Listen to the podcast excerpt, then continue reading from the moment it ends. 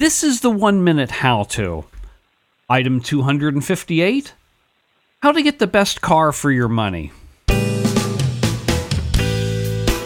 Hello, everyone. This is George, your host.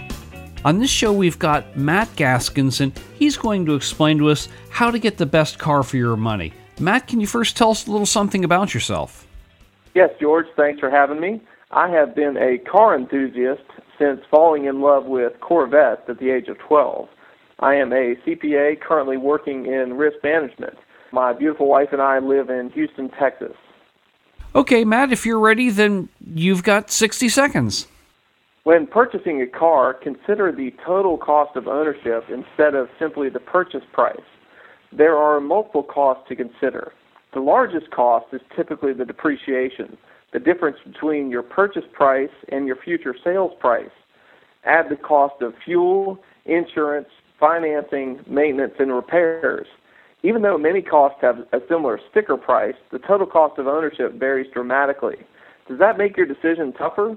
If so, you should visit IntelliChoice.com. Select the car you are interested in and then compare its specifications and costs to the competitors. Here's an example. A Lexus ES350, Acura TL, and Jaguar X-Type each sell for within $2,000 in the mid-30s. However, five-year total cost of ownership for the Jaguar is $8,000 higher than the Acura and over $10,000 higher than the Lexus.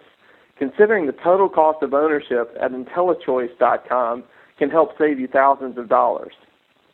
And I would imagine that nowadays the cost of gasoline has got to be something that's more and more important when we're looking at these things.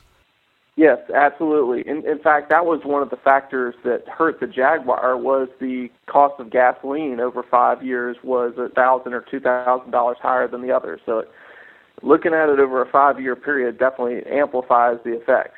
I think it's the reason that I see a Ford truck for sale at the entrance to my apartment complex. Driving those things at 12 miles a gallon gets old quick. Absolutely. Okay, Matt, thanks a lot. I appreciate it. Thank you, George.